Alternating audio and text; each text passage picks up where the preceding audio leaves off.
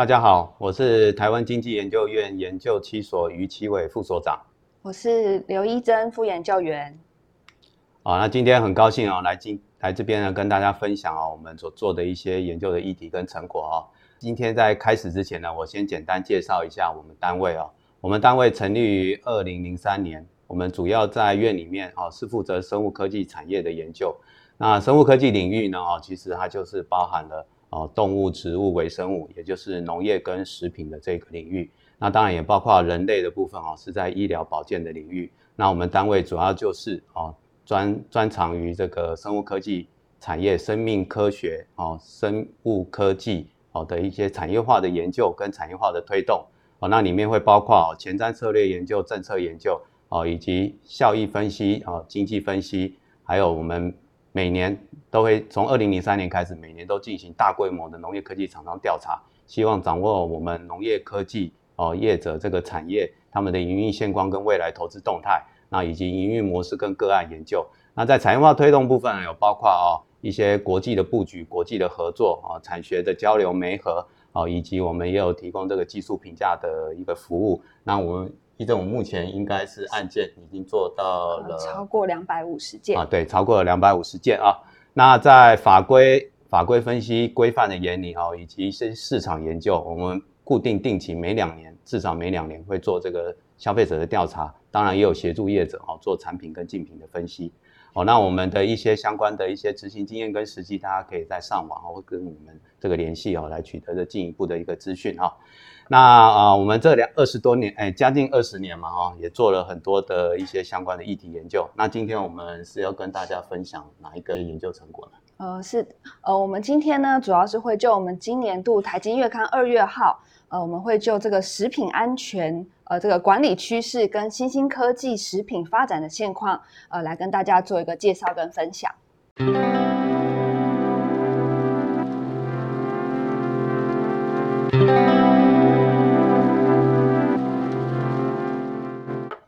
食品安全议题呢，是跟我们生活呃息息相关的。那随着近年来不断发生的这个食品安全的事件呢，其实食品安全已经成为世界各国政府施政的一个重点。那甚至在二零一九年，联合国已经将六月七号每年的六月七号定为联合国的世界食品安全日。那根据我们台经院在二零二零年呢，针对消费者的一个调查，呃，那台湾的消费者呃究竟关心什么样的食品安全议题？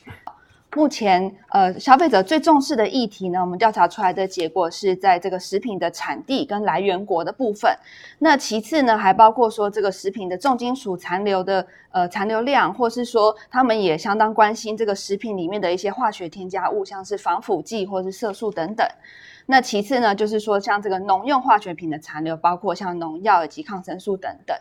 那甚至说近年来呢，大家重视的这个美猪美牛的瘦肉精，还有说这个其他的这些呃。残呃化学农用品的残留量，甚至这个呃产销履历的部分，也都有六成以上的消费者相当重视这相关的议题。那针对这些议题呢，究竟呃目前国际上的这个食品安全管理政策是怎么样来做管理呢？那我们这边大概呃归纳出目目前主要几个重要的议题，包括像风险预测跟及时预警，还有说如何去透过新的科技提升管理效能。那另外也是因应一些新的这个环境的。呃，这个问题，我们是不是要开发新兴食品跟生产开发技术？那首先，在这个风险预测跟及时预警的部分呢，我们可以看到，呃，目前在趋势上，像联合国组织 WHO 或是 FAO 呢，或者像美国，呃，或是欧洲等国，他们目前都是已经开发了很多的数据平台，呃，包括像这个食源性的病原体污染，或是说像这个口进口食品的查验，或是说这个有关农药的部分，还有像甚至食品添加物，他们都建立了相关的数据库，来去协助建立这个风险的这个评估，还有预警的。机制。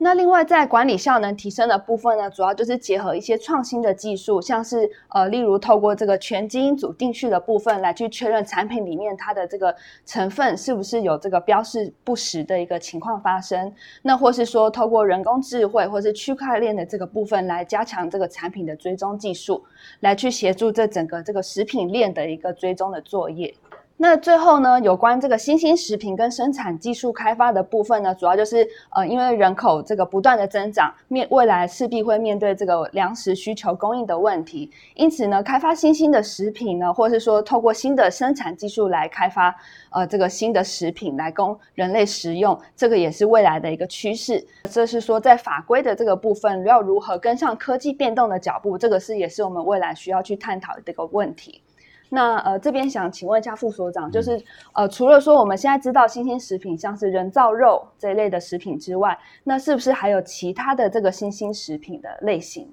这边再请您做一个分享。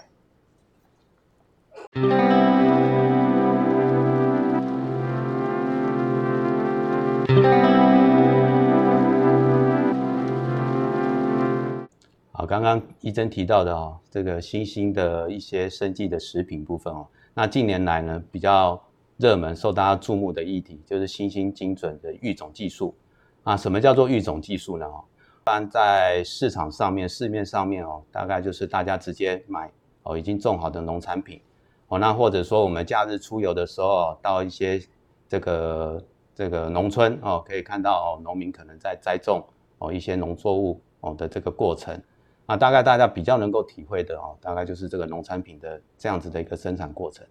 但是在嗯，在农民呢，他要开始在栽种的时候，其实很重要的是，他要选择不同的一个品种来栽种。我举例啊，像是这个凤梨哦，凤梨大家知道的就有好多好多的品种，是那个比较小的的哈，就是比如说像是金钻凤梨啊、香水凤梨啊、牛奶凤梨啊、释迦凤梨啊哦等等。那这些品种的育成呢，其实都需要育种家花很长很长的一个时间哦，来育出这一些特别的、不同的、好吃、好看或者是好种的一个品种。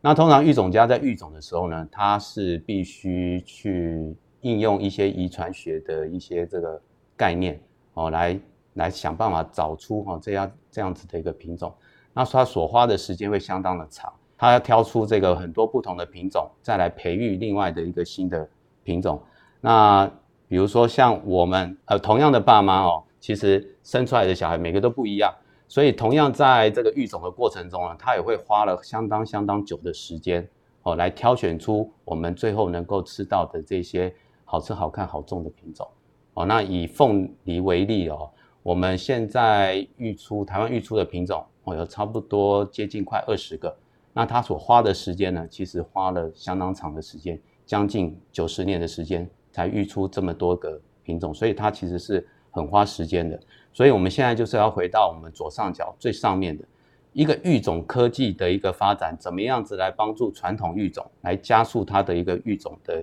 一个程序哦，来帮助我们现在面对这些环境哦很多的一些影响，比如说像气候变迁。哦，或者说是一些职业的劳力不足哦等等哦的这些问题哦，那当然也包括了我们的人口越来越多哦，那怎么样子加速这个育种速度，可以赶快育出符合我们现在所需要的品种？那这个就是相当重要的一个育种技术，它主要的一个核心。那过去呢，各国呢都把所谓的品种种苗哦，把它当做是一个战略物资，可是这个战略物资的一个基础，就是必须要有这样子的育种技术。来提升它的一个战略的一个价值哦，那这个就是我们所谓的这个育种技术。那接下来哦，我们来看哦，我们所谓谈的这个新兴的精准育种技术。那所谓的精准，就是希望说我们的育种人员哦，育种家可以从这个基因功能的这个角度哦，从基因科学的这个角度，更可以很快的来掌握它所育出来的这些呃品种。这些品系哦，可以赶快达到说它所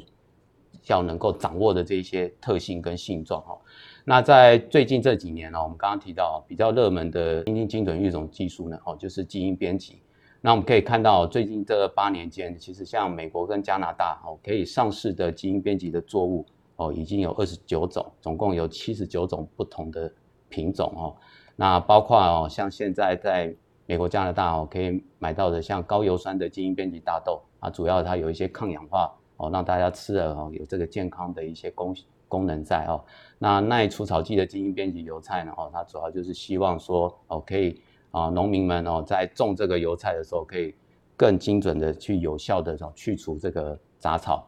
那特别在去年哦，我们的诺贝尔奖哦，也颁给了我们基因编辑哦的两位的这个发明的这个学者哦，包括像是这个美国的这个 Dr. Donna 哦，以及这个法国的 Dr. Dr. 小彭迪耶哦，这两位学者，那也在在的证明了，就是说我们诺贝尔奖也肯定了这个基因编辑未来会对人类的这个文明的一些发展会有极大的一个贡献。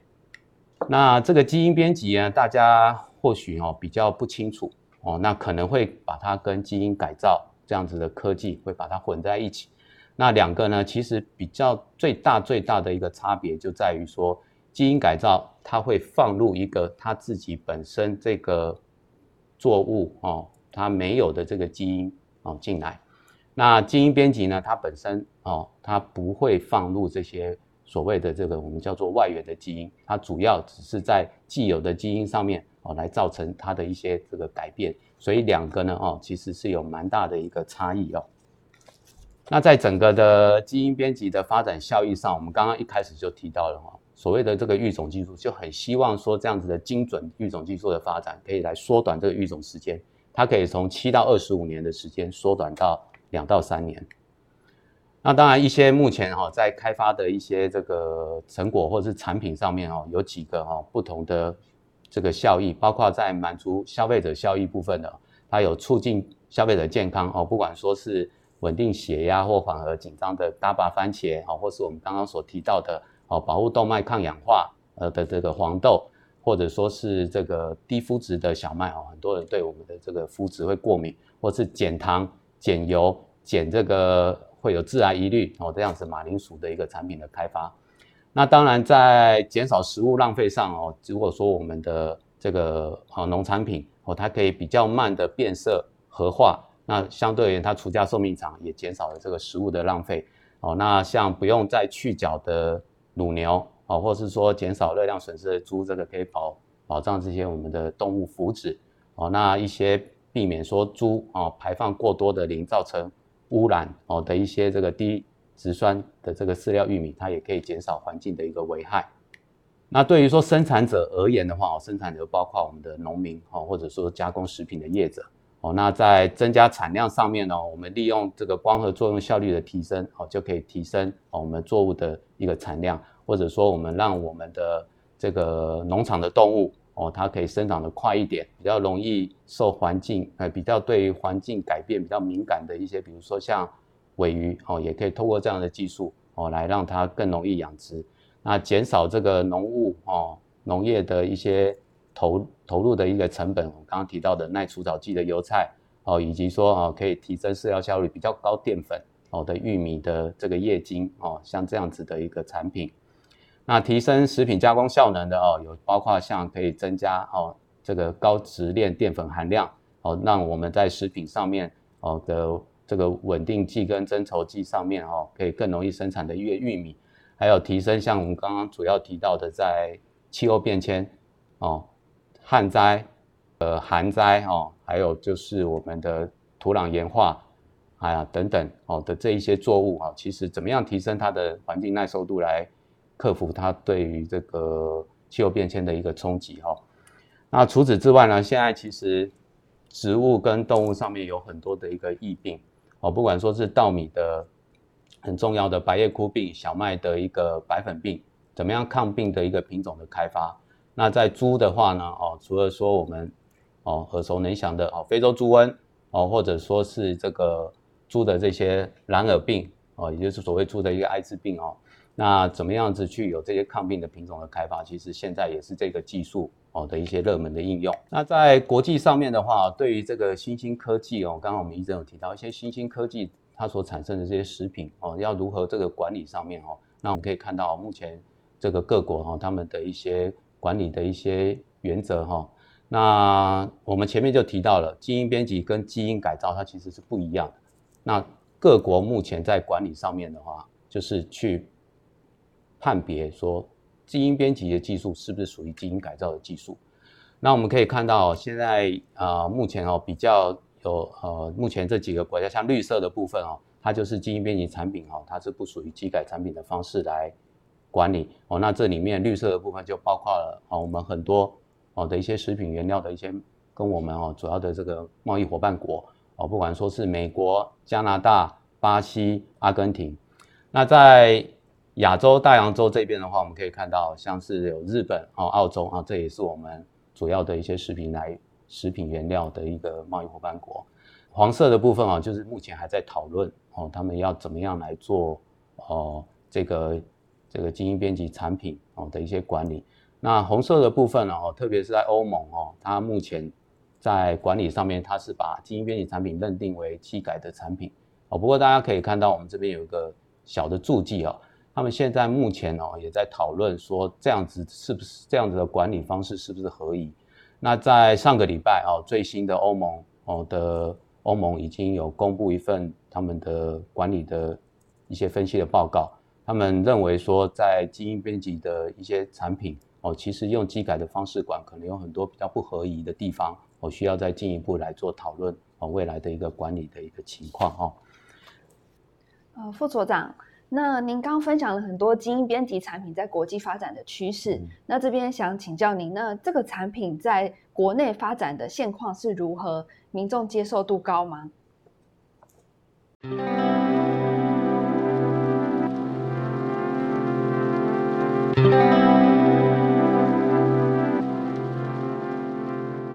好，那刚刚医生提到我们台湾目前的一个情况哦。那国际上虽然已经有很多产品，但是这些产品还没有到我们台湾来哦。那我们但我们也想要了解民众哦，对于这个新兴的科技的一些发展的这些食品哦，有什么样这些看法？所以去年底呢，我们也做了一个调查哦，来跟大家分享一下我们的民众哦，对于这个新兴精准育种技术的一个看法哦。那首先呢哦，在对于育种技术上哦，有没有哪些的这个疑虑哦？我们可以看到哦，在一般的民众差不多六成左右哦。是对我们的图片育种哦，它是有一些疑虑的。那基因改造的部分哦，大概是占了一半左右哦。那在我们的新兴精准育种技术哦，包括我们刚刚所提到的这个基因编辑的部分哦，大概是有四分之一哦左右的民众哦，他有疑虑。那至于说像传统育种哦，大概就是接近四趴有疑虑。那都没有疑虑的话，大概是大概是十六趴左右哦。那对于说这个新菌的育种技术的这个食品呢，对我们这个健康的这个影响上面是不是有所疑虑哈？那我们可以看到，大概六成左右的民众认为它有部分的风险、风险部分的安全。那在非常高风险跟高风险的部分加总起来哦，大概是六趴到七趴之间哦。那在低风险非常安全的部分，我们可以看到哦，大概是超差不多三分之一的民众哦。对于说我们这个食品对健康的一些影响哦的一些疑虑，那至于说对生态的影响，这个生态影响主要就是我们这个这个品种这个作物在栽种的时候哦，会不会对生态哦有一些这个一些疑虑哦？我们可以看到哦，大概接近这个五成的民众哦，接近一半哦是认为有部分的风险、部分的安全哦，高风险的部分非常高风险哦，加总起来大概是十七趴左右。哦，那至于说低风险跟非常安全的部分哦，也差不多是占了三分之一左右。在基因编辑跟基改技术的差异性部分哦，我们可以看到接近六成的民众哦认为它是不同的技术，风险不同。哦，那三分之一的民众认认为它是类似的这个相关的技术哦，风险是类似的。哦，那不清楚或者说是认为相同的部分哦，占的比重是比较低哦，大概都是啊。三到五趴哦左右。那至于说民众对于说基因编辑技术这应用的一个领域上面有哪些哪些领域是比较有疑虑的哦？那我们这个比较高的是代表比较有疑虑，民众他相对而言比较呃接受度比较低的，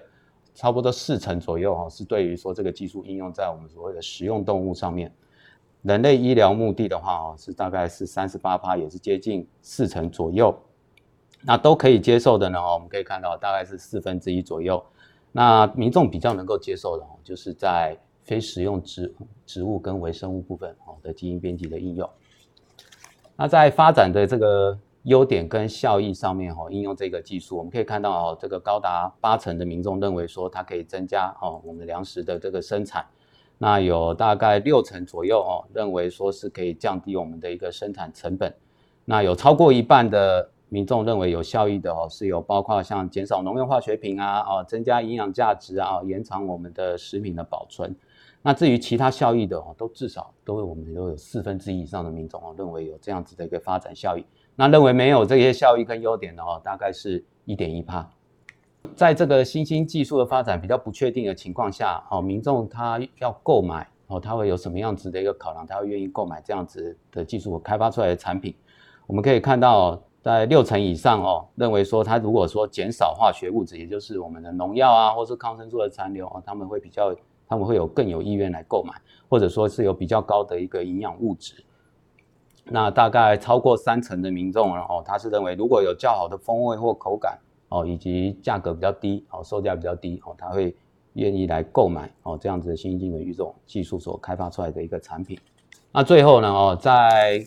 国际上面哦，有一些呃跟这个新兴精准育种技术有关的一些管理规范，哪一些国家的一些政策是值得参考的啊？我们可以看到，接近七成的民众认为日本哦，它的一些相关的一些管理的方式哦，值得参考。那欧盟的话大概是六成哦，那美国的话哦，大概是有超过这个四成的民众哦，认为有这样子的一个参考价值。那以上就是我们今天对于这个议题的一个分享。哦，那医生，我们接下来是不是帮大家针对我们今天所所这个分享的议题来做一个总结？嗯，好。